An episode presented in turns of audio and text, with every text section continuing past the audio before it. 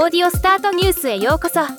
この番組はロボットスタートによる音声広告やポッドキャストなど音声業界の最新情報をお伝えする番組です。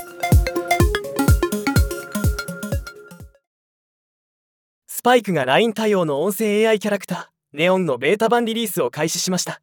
ネオンはチャット GPT のテキスト AI 技術と VOICEVOX の音声エンジンを駆使し LINE 上で手軽に会話を楽しむことができる AI キャラクターとのこと。ベータ版の利用方法は LINE 上で AI キャラネオンを友達追加するだけ。初期の利用者には特典が用意されておりレベル5に到達すると正式リリース時に使用できる限定ズンダモンボイスカードがプレゼントされるそうです。実際に会話してみました。また今後他の AI キャラクターも順次リリース予定とのこと。こういうサービスどんどん増えそうですね。ではまた。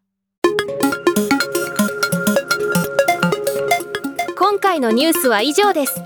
もっと詳しい情報を知りたい場合「オーディオスタートニュース」で検索してみてください。ではまたお会いしましょう。